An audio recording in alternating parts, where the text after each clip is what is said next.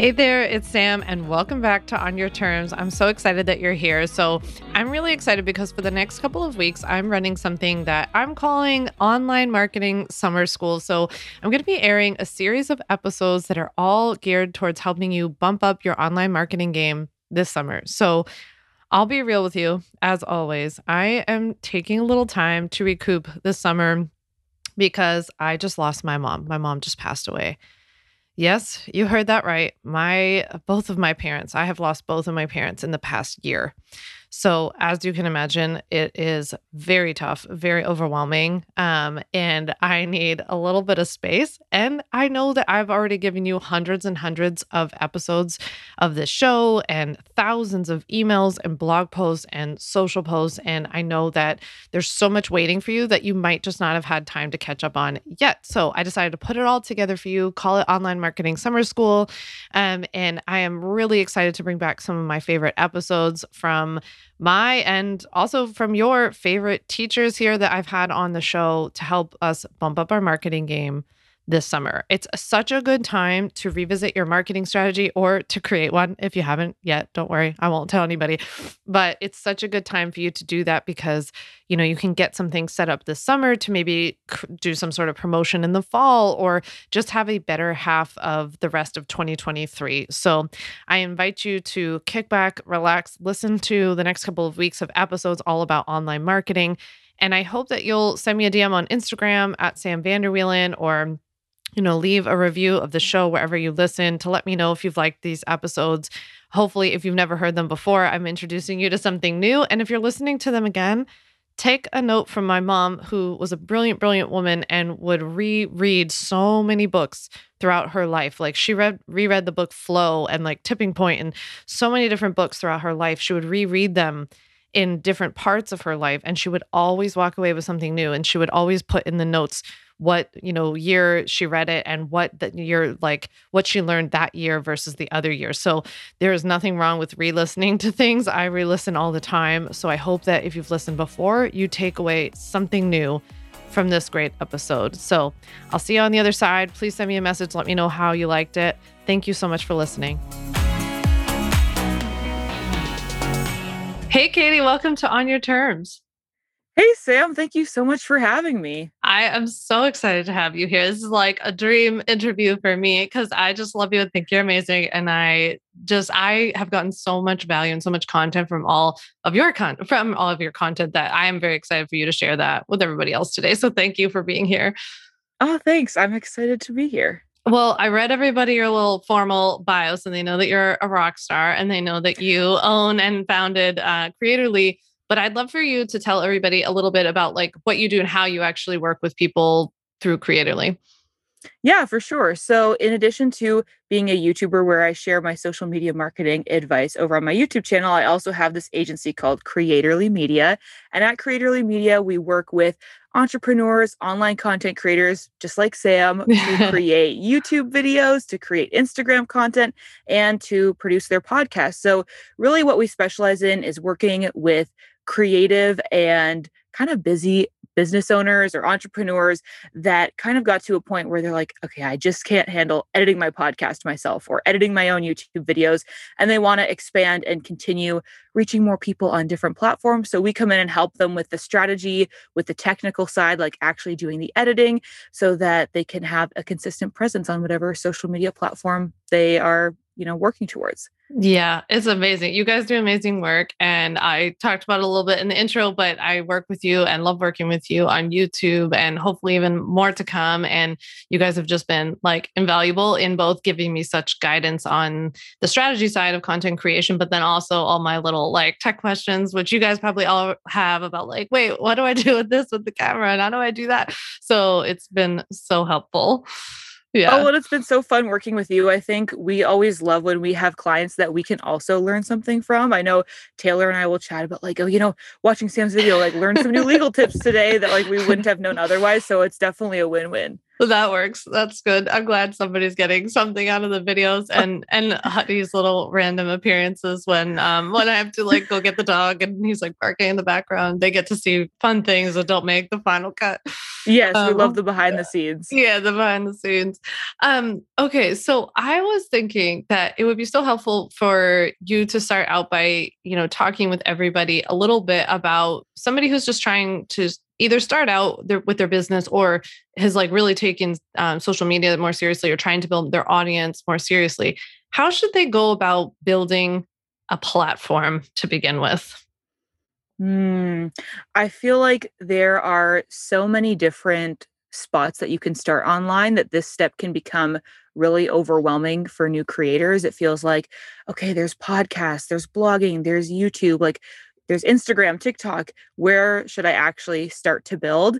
And I think, in my experience, and I'm sure you can attest to this too, Sam, starting somewhere that is evergreen can mm. be hugely beneficial to you in the long run, even though I think a lot of people actually tend to not start with that because it doesn't seem like fun and flashy like places like Instagram, for instance, do. And Instagram is super fun and we both love to post on Instagram too.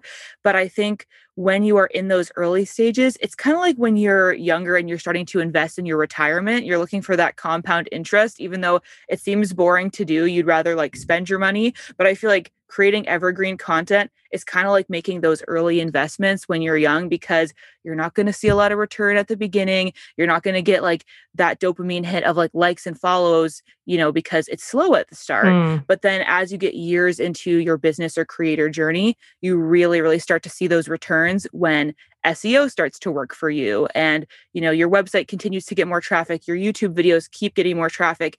Even though you know you put in the work to make them like years ago you're still getting that traffic now. Whereas with your Instagram content for instance nobody's seeing your post that you made like a year ago or whatever. So, my advice to somebody just getting started with trying to build a platform is even though it might not seem that exciting or flashy, starting with something that's really evergreen, like mm-hmm. a YouTube channel or a blog or a podcast, is a really, really great place to start because it's going to pay off as you keep moving forward. Yeah, it's so true. I'm so glad you said that. And I, as you know, I talk a lot here about just focusing on evergreen as much as humanly possible. And it's so funny you said that about it being like an investment account because my marketing manager, Margot, who you know, uh, she, I remember years and years ago, we've been working together since like 2017 um i was just saying like i'm putting this out and like no one's reading it or you know i'm writing this blog post. I spent hours on this. Nothing's happening. And she was like every time you do this it's like putting 5 cents in a bank account. It feels like nothing. It feels like so stupid that you're putting 5 cents. Like this is not going to get me anywhere. And then one day you look back and you had all these 5 cents and the compound interest that built up and like you didn't even know it. And so it's it's just so true. And i think people hear it all the time but I'm hoping that you make them believe it now. So, yes, exactly. Yeah. It's all about the persistence, and it can be mm. so mm-hmm. difficult because you're really delaying that gratification. Where places like Instagram, where I think TikTok, especially, it's all about instant gratification of like, oh, I blew up overnight. Can you believe that? And that's not going to happen realistically on, on YouTube or with a blog or with a podcast, you know, barring some kind of crazy event that's that's really unusual. So mm. it is really like delaying that gratification to the future and knowing like, hey, I might get like two views today, but like a year from now, this video might have a thousand views or ten thousand mm-hmm. views, and then mm-hmm. it's really going to start paying off. Yeah, exactly. And I I guess it really is this choice that you have to make at some point in your business where you're like, I'm making content that is going to work for me, but not only not only will it build up this compound interest over time, but also it actually leads somewhere and does something for you. So like, you know, my YouTube videos for example, are we just started, right? And so we're still in the earlier phases of like learning and testing and all this. So they're not getting high views. I just ran a huge you know multi six figure promo in like eight days and i had multiple people purchase who told me uh, they found me through watching youtube videos and so my numbers aren't high right? These are not like the most world's most amazing numbers at this point but it it allows first of all for deeper connection and then like katie's saying it's like now a year from now somebody could watch that same video and also buy a year from now where i'm not going to get that from a tiktok video that's going to like die on a shelf somewhere Exactly. And I think you totally touched on the other beautiful part of this longer form content that mm-hmm. also tends to be evergreen YouTube podcasts, that kind of thing, is that it really does lead to that deeper connection where, you know, your followers can get to know you better and they trust you more. Like, you know, we see TikToks all the time that we interact with on a very surface level transactional kind of thing. We might get some value from it and say, like, hey, that's really interesting. I might follow this person. But rarely would you see one TikTok and feel like, okay, yeah, I'm ready to invest and like buy this person's offer. Whereas if I sit down and watch a 20 minute YouTube video, if you are really providing a lot of value and you're really personable, we're, we're driving on a personality level, even if this is the first video I've seen from you, I might actually be willing to make a purchase at the end, you know, depending on the circumstances and what I'm looking for and what the prices or whatever. Yeah. So I think that there's a lot more opportunity to convert people also like earlier on kind of in the funnel. Like they don't have to know you as well because well they do get to know you through the course of the YouTube video or the podcast because there's just more time. There's more opportunity to offer that additional value to them that builds trust. Yeah, exactly. And and funny enough, if anyone needs any additional evidence, that's how I found Katie. So my friend told me about Katie and I went straight to YouTube to watch her videos. I didn't go to, I didn't even know you had Instagram. I didn't know like you were on Instagram mm-hmm. until I watched a whole bunch of your YouTube videos. And and for me, I wasn't even trying to like watch all of this content. I was really trying to get a feel for you as a person. And it was mm. pretty apparent to me right away that Katie is the real deal. She's brilliant. She's kind and like down to earth and normal is what I would call normal because you're not like, you know, the gross, like flashy marketing that I don't like. And so it really spoke mm-hmm. to me, right? I could tell you were my person. And so I reached out to you. Yeah. It's like, and then, and then afterwards, I was like, oh, I wonder if she's on Instagram because I wanted to go to your Instagram to see like kind of what you were up to in the day to day, not to like yeah. really get to know you. It's, it's to me more this like behind the scenes nurture space. Mm-hmm. Yeah, yeah, it's so interesting. Well, first of all, thank you for all those kind words. I appreciate that. But yeah, I find the dynamic between when you do have an evergreen platform and then something else like Instagram or Twitter or whatever it is for you, like how those kind of play together. And I think that I'm in kind of a unique situation where, as a creator who gives like social media marketing advice, I think of my Instagram as like my primary place for basically social proof, like showing like mm-hmm. I know mm-hmm. what I'm talking about because I personally think there's way too many YouTubers that give advice about Instagram and then they don't even really implement that advice on yeah. their own Instagram. So I'm all about like experimenting and then I report back on my experiments. And, you know, also with having an agency, I'm able to like make videos with the expertise I've gained through working with clients and their, yeah. you know, followings and stuff. So anyway, yeah, but I feel like for me, it's a little bit different because of that sort of like my Instagram is like the proof of my expertise. But for other people, there's not necessarily that connection between their, you know, we'll say timely social platform and their evergreen you know seo platform um, but i think that what you're speaking to is totally right that like instagram is where you go once you start to get a little mm-hmm. more attached and you're like oh i wonder what her like day-to-day life looks like or yeah. whatever that's how that's when i find myself like looking into following a youtuber on on instagram for instance so there's yeah. definitely a pipeline there too of like with these evergreen platforms you can increase your social following through yeah, people finding you there too yeah, that's true. And that's another one where it's like it's a slow drip that might not feel like much, you know, when you're smaller, when you have a smaller account, but then it adds up over time and you're just getting consistent leads too. So that's nice. But I'm I'm hoping after this conversation so far that we've convinced people to at least explore the evergreen direction. So now I'm thinking, okay, people who are listening maybe then like, well, how do I choose between a podcast, a YouTube channel, or blog? Or are you saying I should be doing some combo of these? Mm, that's a great question. And I, I hear that one a lot as well. I think that the first thing I would say is you don't need to feel like you have to do them all at once when you're just getting started. I, I come across a lot of people, you know, what even sometimes clients that come to me and are like, I'm ready to start a million things at one time. And I love that ambition. And I definitely have that kind of tendency myself. But I know from my own experience that that tends to lead to overwhelm, burnout, and then not actually being able to do any of them as well as you would like. So I think it's great to expand over time. Um, like I know Sam, you and I both have like multiple platforms, podcast, mm-hmm. YouTube that we're doing, but that kind of I like I'm sure you would attest to as well. That comes after like years of building things up as you go. It's not like overnight you're going to start every single platform yeah. known to social media. So I would say like when you get started, choose one. I like to say choose one evergreen platform and one kind of more timely platform that you can focus on at the same time because they serve different purposes. So, whether that's a YouTube channel and an Instagram, or a podcast and a Twitter, or a blog and LinkedIn, or whatever, that mm. combination can be really effective because you get to see the benefits of, of investing in your SEO um, and you know your evergreen content. But then you also have a place that you can connect on like a more personal sort of one to one level, like on Instagram, for example.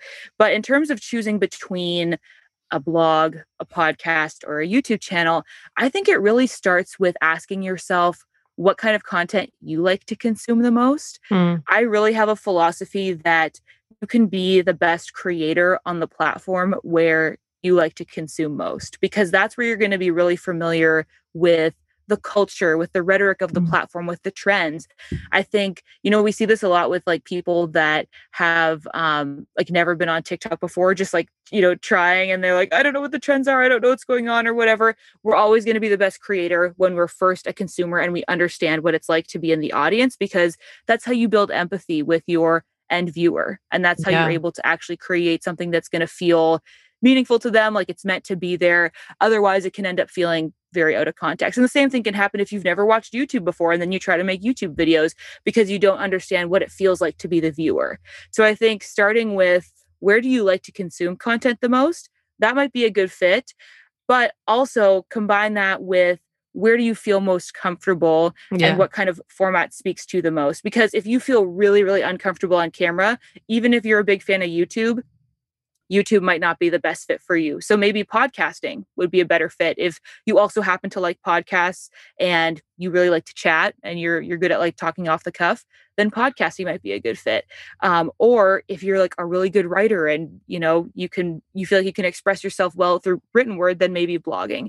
So I think it's a combination of where you like to consume content the most and therefore where you're going to have the most empathy or understanding with what a viewer on that platform or reader or whatever would would feel like and then also where do you have kind of a natural talent or tendency towards.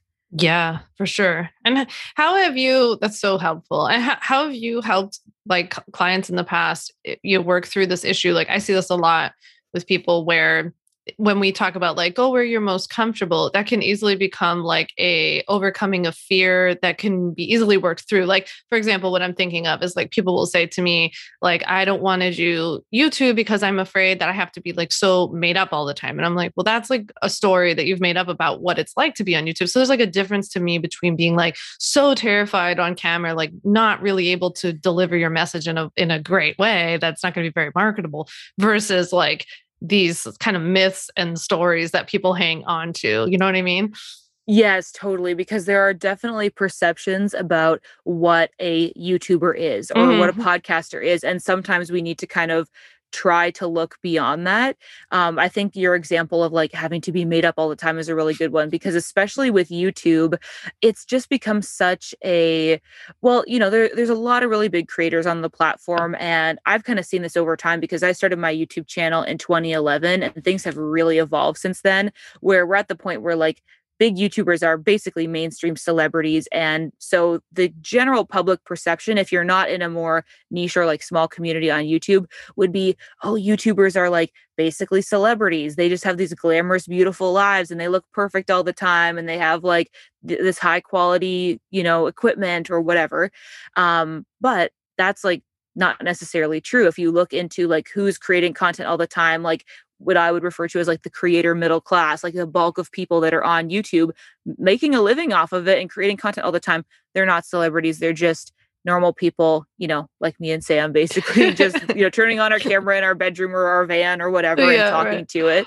Um, so I think part of breaking down those like fears or perceptions can be diving into the platform a little bit mm. more, trying to find those connections of like, who are just the average like everyday people that are making this content. And i think when you are a more like excited or like regular consumer of that type of content then you might find that more often. Whereas if you only ever kind of interact with YouTube on a surface level, you mm. might think like, oh, like who's famous on YouTube, like Emma Chamberlain and the Paul brothers or whatever. But if you're like a YouTube like nerd like me, basically, then you'll know of this whole community of like kind of mid-range creators mm. that are just normal people. And I think that can really help you like feel less intimidated by it mm. when you mm. find those creators that you can look up to that you're like, oh yeah, they don't look perfect all the time. In fact, they lean into their imperfections and that makes them feel more real or whatever. And that can help to break down that fear a little bit, like finding some role models that kind of prove to you, like, oh, you don't have to be perfect. And I think that's when you can kind of see the difference between okay, this is actually just a stereotype or perception that mm. I have in mm-hmm. my mind. It's not actually that I hate being on camera. It's that I think I need to look like Hollywood glam to be on camera. Yeah. But that's not actually true. Exactly. Yeah. If you need any proof, go watch anything that I do. I'm never, I'm never made up. If like I always tell my friends, if I waited for that, nothing would ever, like nothing would ever come out. So I can't afford to wait for that. It's like eh, people care about the con. I mean, I hope you will agree yeah. with this, but it's like people care about the content. And like, yes, of course, you can get like mean comments and stuff, but those people were never going to buy from you or anything like that. Yeah. But I find that actually just I also try to think of like what the customer experience is like. Like we talk a lot about this internally, and like the customer experience in my business is not this like super polished, like everything's perfect. Here's this like perfect fantasy life that I live. So, like, why would I want that on the front end of my business? So, like, if I'm really trying to attract my ideal client or even audience member, like, I want them to kind of get a flavor for what it's like, which is not highly produced and not perfect, you know? Yeah, exactly. I feel like I have a similar philosophy where I am all about like being realistic and being like also like accepting and like joyful about those realistic results like not expecting something crazy like oh i'm going to blow up i'm going to have a million dollars overnight or whatever yeah. so if i would kind of lean into that what i would see as like the sort of typical marketing guru persona of like so flashy like i just bought a lamborghini yeah. i'm like so rich or whatever well then i'm setting myself up to get clients who are going to think i'm going to be able to provide that for them I've not even been able to provide that for myself. I do not own a Lamborghini. So why would I make it look like I could promise that to people if like mm. that's not actually what I'm doing? So I think it's good mm. to mm-hmm. like represent your brand, your personality, what you're actually offering to your clients, like even through those small details of like, yeah, I don't need to look perfect on camera or I don't need mm. to have mm. like the perfect set. And you know, of course there's a balance of like trying to make your your videos like you don't want to sit in a dark room and they can barely see your face or whatever, but mm-hmm. you know, you don't have to be like yeah, look like you had a glam squad make you up or something like that. Yeah, yeah, exactly. And I feel like this kind of relates to like what I wanted to ask you about next because I feel like a lot of times in our business, it's like or in our industry, they people will come into this industry and then they start following a lot of people, mostly in the business and marketing space, right? And so they start consuming a lot of this content, which is all very like money driven and metrics driven and like look at all the stuff I bought and look how many followers I got in this short period of time or whatever. And but then the people who are consuming that content and the people who are listening to this podcast right now are, you know, in my community, they're health and wellness professionals and they're career coaches and money coaches and like NTPs and nurses and all these people, right? So they're creating content for a totally different audience. Like they're not creating content to people to be like, look at how many followers I have. They don't care. Their people don't care about that. They want to know how to yeah. eat, move, sleep well, you know, get a better job, date people, whatever. So it's like, I think it's like hard to make that shift. So I was thinking it would be helpful if you gave a couple of tips to people who are in who are in that position who want to know like how do I go about creating content? Who should the content be for? How what what kind of form should their content take on these platforms that we're talking about? Mm, I think that is such a good question. I feel like you brought up like the big irony or you know just like something that people talk about a lot of like okay so you grow your channel by teaching other people how to grow their channels by te- you know what i mean like it's mm-hmm. kind of this mm-hmm. endless loop and i think that that's why I try to really draw from, you know, examples of like, like just in my own content, examples of like clients that I've worked with, mm-hmm. or, you know, coming up with like tangible examples for people that aren't just like, well, here's how to grow an account about how to grow an account or whatever. Yeah. So I think that, you know, putting that aside because that is like a very typical like issue with gurus i think my advice then for someone who your content is not about you know teaching other people how to make money or teaching other people how to get followers or whatever i think again it, it stems from like coming up with ideas for content on these evergreen platforms is all about like what problems can you solve for people. So in like my case the problems that i'm trying to solve for my followers is like how do I grow my account? Like, how do I, you know, increase my engagement or whatever? So that same structure applies to anybody, even if they're not trying to grow a like social media educator platform. It's like, what kind of issues are my clients, followers having that I might be able to solve through a short YouTube video. And I think too, like, I'll just be honest that there are some niches that might have more like viral appeal than others, mm. but that doesn't necessarily mean that it's going to be more successful in terms of converting followers. So even if you are um well you know i think any niche can like get a lot of views over time through search but i get that having flashy titles like how i got a thousand followers in one yeah. hour or whatever that can help you kind of like get on the homepage or get in suggested videos um but just because you get all those views or get on the homepage or whatever doesn't actually mean that's converting to clients. So I think like focusing again on like it's about providing the value, providing solutions to problems that people might be typing to the YouTube search bar. And then, yeah, just like sharing your personality and building trust with people. That's really like the formula um, to getting basically clients through YouTube, getting like slow and steady growth, which is mm-hmm. what I mm-hmm. really think that we should focus on rather than like, oh, well, I see all these people getting like viral growth through these flashy titles that like I wouldn't even be able to make promises like that, you know? Well, most likely they can't actually make that promise either. They're just like doing that and then yeah. they're getting from it. So, yeah, I just think focus on the slow and steady and really just having that empathy with your client or your follower and then trying to figure out what problems might they be having that I could solve and then mm. writing a good video title that they might find through search. Mhm. Yeah, I could see that. That makes a lot of sense. I and based on that, like do you think that would you recommend to somebody that they teach content differently based on whether they decide to start a YouTube channel versus a podcast? Like, I mean, to me, I always think about like for so many of my customers and so many of the listeners who are in like the health and wellness or food space, I'm always like, well,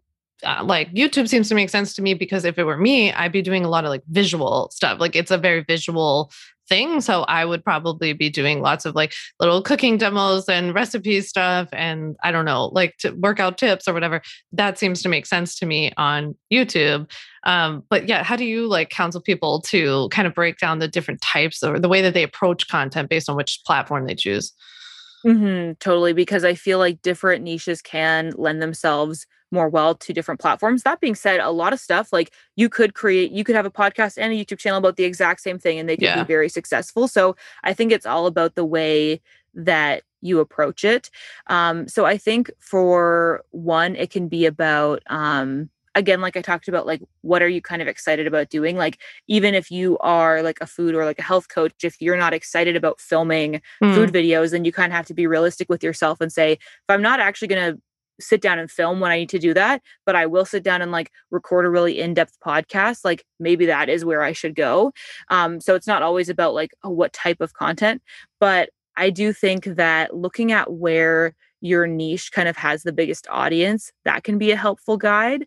Um, because yeah like i was saying video or audio there's great ways to do that no matter what the subject matter but if you find that your niche has a really strong community on youtube then it might be worth getting on YouTube. But if you find that, oh, actually, like my kind of people, they love listening to podcasts, you know, maybe I should create a podcast. So I feel like it's kind of more about where your audience really likes to spend time, mm. where your community is, and then also your own inclinations in terms of like, do I like video editing or do I like audio editing or whatever?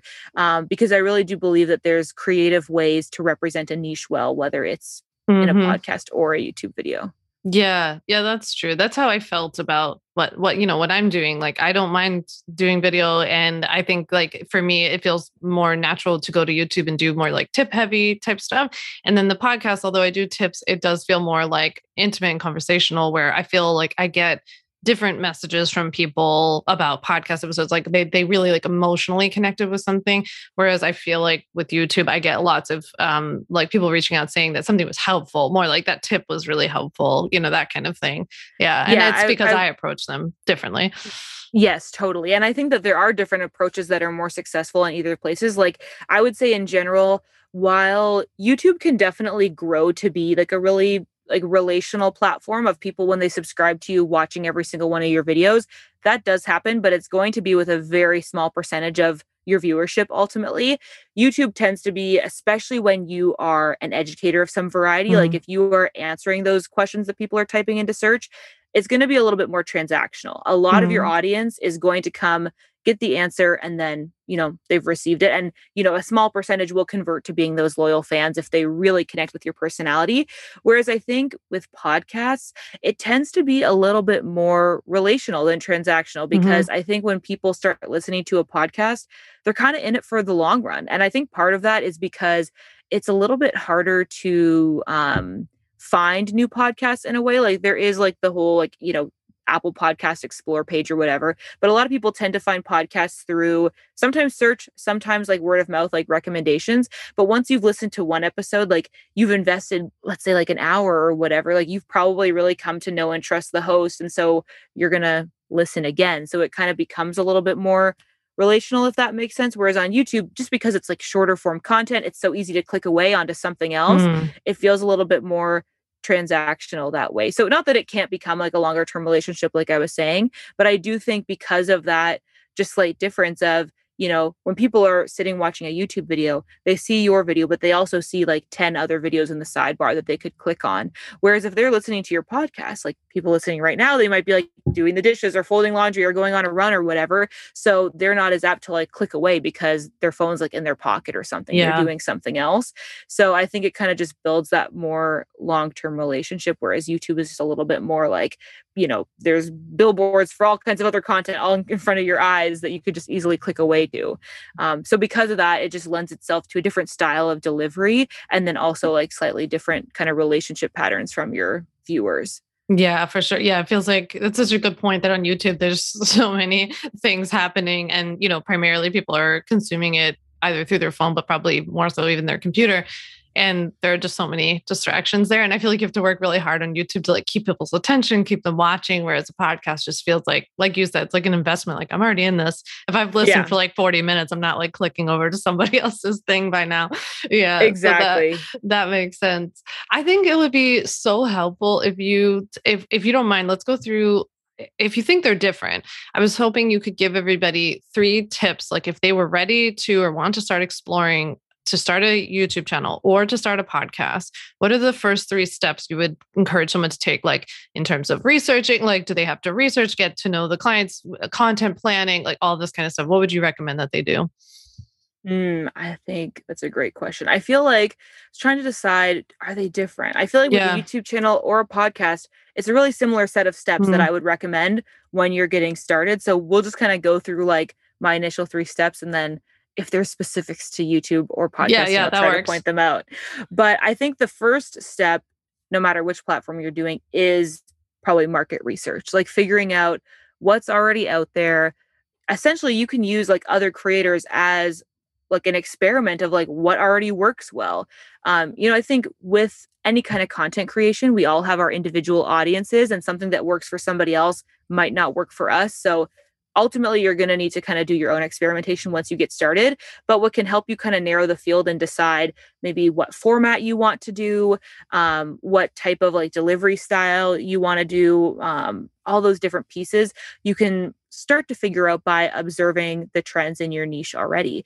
Or you might kind of go out and like look for you know youtube videos on your topic or podcasts on your topic and start to realize like oh like nobody really presents this in the way that i would want to and then you found yourself a really wonderful gap in the market, um, which I think can happen. Like if you, especially, are entering your niche because you feel like there's a lot of like setup perceptions or stereotypes, and you're like, no, nobody's talking about it the right way. That can be a really wonderful opportunity to kind of, you know, make your own path through that that industry or niche. So definitely starting with market research is going to help you figure out what makes you different. Like what is your unique value proposition or whatever that can set you apart from other creators and also help you figure out what tends to be successful. Like if you kind of start looking around in your niche and you realize, oh, you know what? Like people don't actually love, you know, interview shows. They really love like solo episodes. Or mm. maybe people don't really love solo episodes. They love conversational where there's like multiple hosts in my niche or whatever. That can kind of give you a hint of like, well, maybe I should lean towards that and like see how it goes um, because it's it's obviously like proven to work. Um, and then also on YouTube, it can kind of, or with podcasting, really, if you're new to the platform, um, it can kind of give you more of a sense of like, how do YouTubers talk? What kind of feels natural on this platform? And, and the same with podcasting. So I would just start by like looking around, taking a ton of notes. If you're already passionate about your niche, chances are you've kind of done this type of market research just like naturally on your own. Like I know for me, like I have been a consumer of YouTube for a very long time. So you know, when I think about making my own YouTube videos, I already have this huge catalog in my mind of like, how do YouTubers talk? What kind of things do you say? What's the sort of general format that works? Um, you know, like I feel like saying, make sure you subscribe is just like built into my vocabulary now.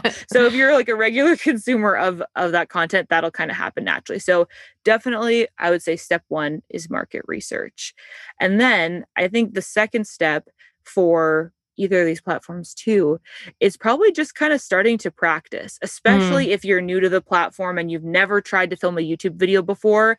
Don't set yourself up with this expectation that your first video has to be published because it doesn't.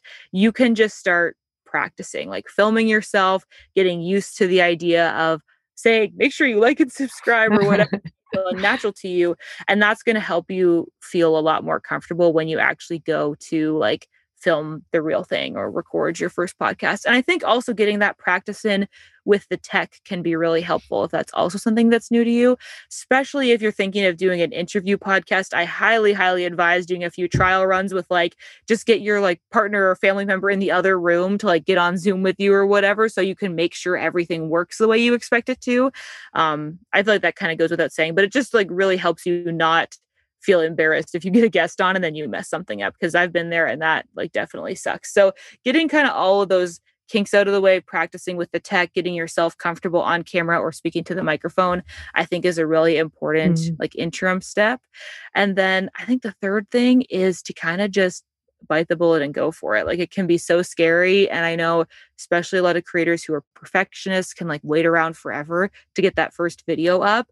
But you kind of just have to go for it because going back to that whole compound interest thing, the earlier you start putting that content out there, the, the better basically it's going to really help you with that seo over time and the longer you put it off you're losing out on that like future you know views and traffic that you could have had um, so yeah, I think even though it's scary, you kind of just have to dive in and then iterate and improve as you go. Yeah, that's so helpful. I'm glad you said that about the tech too, because I know the tech can be really overwhelming. I also would love if you offer everybody your opinion about how complicated things need to be uh, in the beginning. Do they need the fanciest camera and lighting and all of this? Definitely not. Yeah. I always advise it on my YouTube videos. When you first get started, you can do almost everything completely with your phone. If you get yourself, like, say you're filming a video in the right lighting conditions, you make sure that you're not in like a super noisy place. You don't even need an extra microphone. Like, your phone can do a yeah. pretty good job if you give it the the best chance. Like again, don't go sit in like a, a dark, noisy like subway station or something. Like make sure you're in a good setting, but it will do a good job for you. And you can also record a podcast just on your phone if you want. Yep. My tip is to either like go stand in your closet, get in a blanket for it, kind of hold your phone like up and away from your mouth a little bit to avoid like the pop sounds. And you can get really high quality audio just on your phone. So you definitely don't need to overwhelm yourself with getting the fanciest camera or the best microphone. Um, there's a lot that you can do with probably what you already have. Yeah, I imagine. I will um, make sure that I link to some of Katie's videos because I know she has some really good videos on YouTube about the like equipment and setup and all of that. So I think that would be really helpful. Mm-hmm. And what do you recommend? So in so for step three, you had said like, you know, get to it, like just let's start doing it. How do you recommend like do you tell people in the beginning, like should they plan a couple of episodes at a time, be filming one at a time, or you know, whether it's podcast or YouTube? And and then also is there any sort of like structure or strategy that you tell people to start out with? With like that first I hate the word chunk, but chunk of episodes is the only thing I can think of. Yes, definitely. I think that it's very wise to create a content calendar for yourself. So, when you're getting started, I'm sure you'll have like tons of ideas. What I would recommend is making a list of in the past when I've when I've talked about this, I'd say make a list of 50 video ideas because if you can come up with that many, you've got yourself almost a year worth of YouTube yeah. videos if you're posting once a week. That's a really good sign that you've got enough content there you don't have to go that far maybe come up with you know five or, or ten ideas that you can jot down then what i would do is actually start researching those video titles before you solidify them in your content calendar. I really and my team really loves to use this app called TubeBuddy, and mm. basically it's an SEO research. Um, Chrome extension. It's a tool that you can basically plug into YouTube and it will give you a score basically based on like supply and demand in the YouTube market, is the way I like to think about it. So if I put in a video title, it will basically tell me how many people are searching for this. Like if the rating is, you know, good bad you know medium whatever is there's a there's a scale there so you know it might be like a score of 100 it's like a percentage on how many people are are searching for it. And then it'll give me a score on how many people have made youtube videos on this. So you know it, that'll be on a scale too. And so i will compare like okay so we got 100 out of 100 when it comes to how many people are searching for this. But then if we look at how many people have created videos? Oh actually a lot of people have created mm. videos on this so then we might not get that much traffic. So anyway it basically is just like a scale of supply and demand on youtube and if you can find a video like if you plug in your video title and tubebuddy tells you there's a lot of people searching for this there's not a lot of people making this type of video then you've got a banger. So you want to add that to your content calendar. So i would go through all of your ideas and do that type of research. You don't necessarily have to use tubebuddy. You can just kind of look and see like search the title, see what results you get. Do those videos have a lot of views? Are there even a lot of videos that have that title, or is YouTube starting to pull kind of tangential content into your search because there's not enough to show you? That can be a really good hint that, hey, like, you know, this would be good to create. Mm-hmm. So once you've kind of tested your titles and you know that they're looking good, then add them to your content calendar. I would recommend going once a week. I think that is a good starting point. Mm-hmm. Obviously, the more you can post, especially at the beginning, because again, this isn't about getting a lot of views when you first post. This is about investing, getting that compound interest over time. If you can post twice a week, you know, that's twice as good, basically. Um, mm. To the point where if you start to sacrifice quality for quantity, then I would stop. So you kind of want to find that balance of like, where can I create a good amount of content, but I'm not like either going to burn out or I'm going to start making like crappy YouTube videos because I'm just trying to churn out too many. Um, so that can be different. Like I, I normally aim for two a week. This coming month, I'm just doing one YouTube video a week because I know what my workload is looking like. So I think it's all about balance there. Um, but then plan out that content calendar. So hopefully you have like a month of video ideas, set out ahead of you. And then I would say it's up to your personal preference. Do you want to batch them ahead of time? Does that mm-hmm. work for mm-hmm. your schedule? Or is it easier to create them a week at a time? I think that just depends on what your workload looks like. But that's how I would start out before when I say just dive in, that's what I mean by yeah. diving in. yeah, that's I think that's going to be so helpful to people.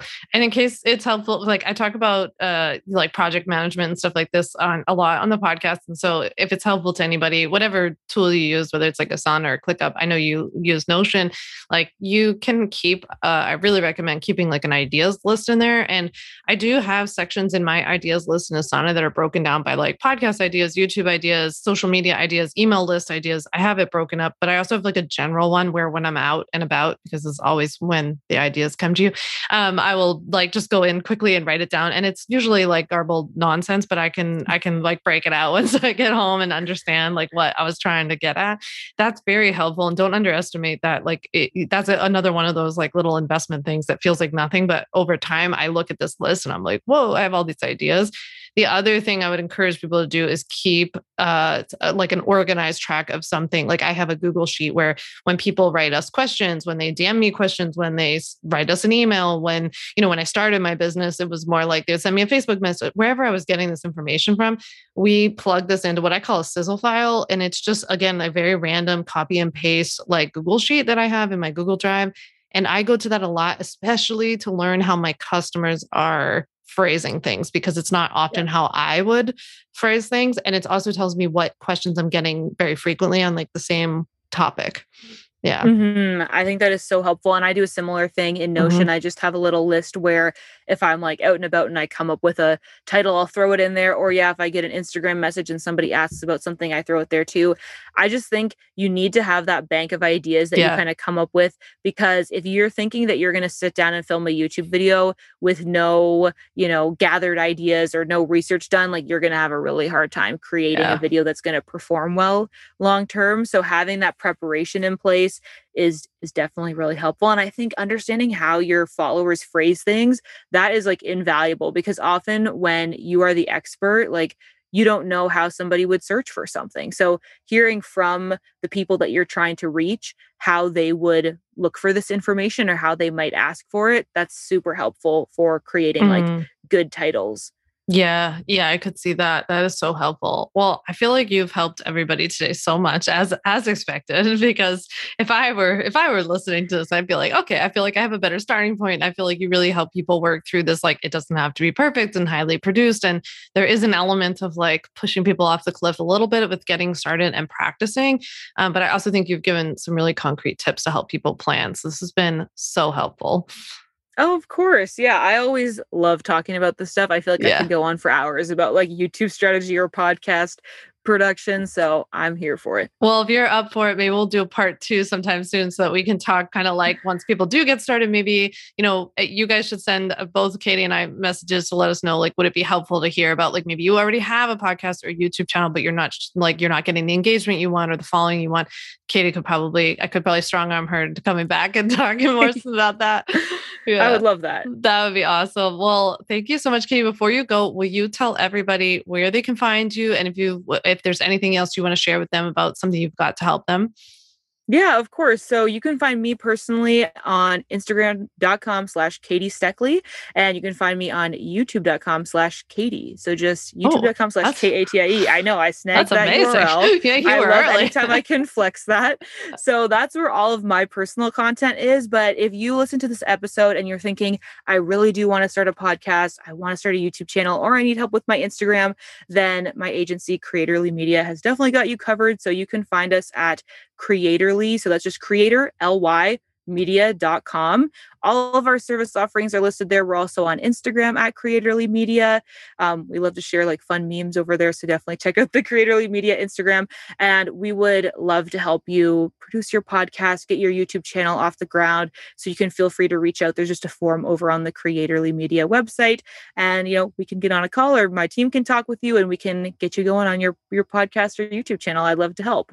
That would be awesome. And I highly recommend them if you're in a place to be able to, you know, you could do this, but you need some support on the back end, especially with like editing and production and posting, engagement. They are invaluable. So, highly recommend Katie and her team. Um, so, thank you so much for being here, Katie. I really appreciate it. Thank you so much for having me.